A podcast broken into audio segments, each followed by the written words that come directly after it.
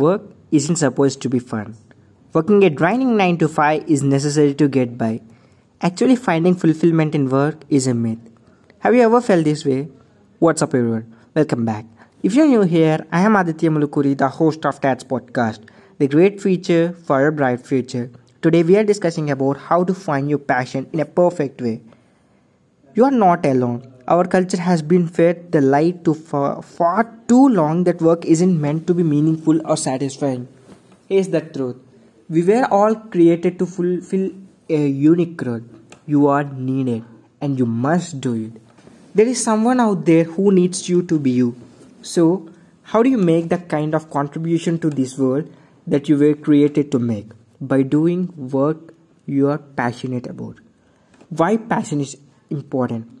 Passion is one of those words that will either make you roll your eyes because you are a realist who believe work is just supposed to be work, or overwhelm you because it's too big and complex to figure out. But if you have either of those two mindsets, you are going to start stay stuck in a job you hate and to and to the number of Americans, I mean 70% of Americans who are dissatisfied with their work. Do you want to be that person? I'm sure you don't. Folks, you don't have to live that way. It is possible to be passionate about the work that you do, and it's possible to live a life where you don't dread mon- Monday mornings and like drained Fridays or Saturdays. The best way to do that is to first discover what you are passionate about. Because without knowing your passion, you will wander aimlessly from job to job and stay stuck.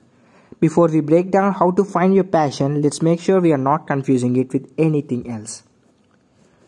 So, let's see what is your passion. There are three basic questions I always ask when helping people identify the kind of work that would make them come alive every morning.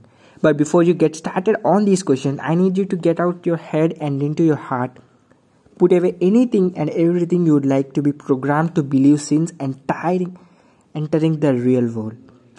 And instead keep an open mind to what you, not your parents or your siblings or anyone else in your life, truly decide to do.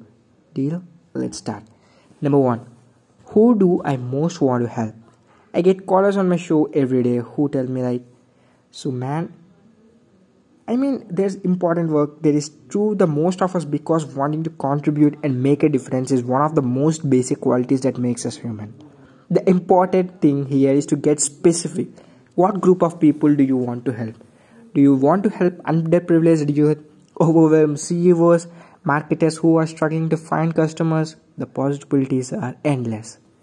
And number two, what problem do I most wanted to solve?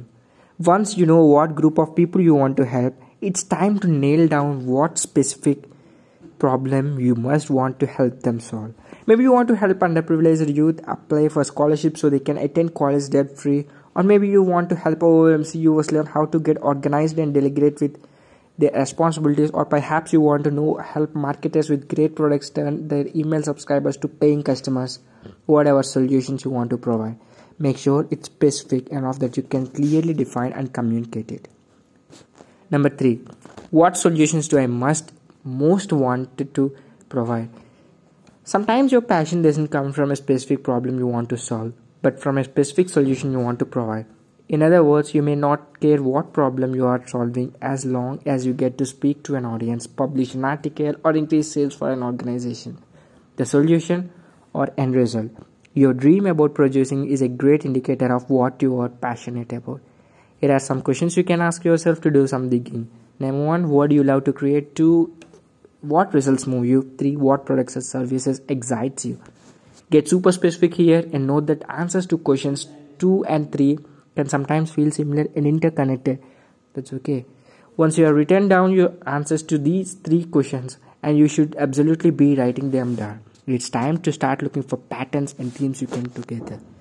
And also, one of my biggest advice is like follow ikigai technique. Yeah, this is one of the main technique which uh, which helped me to to find my passion. Like there's an entire episode which is based on the ikigai in our podcast. So please do check about that or else I'm going to make a new episode on how to make that. So thank you for listening this episode. Hope I conveyed some value added content for you. I am Aditya Mulkuri, the host of Tats Podcast. Signing off. Peace.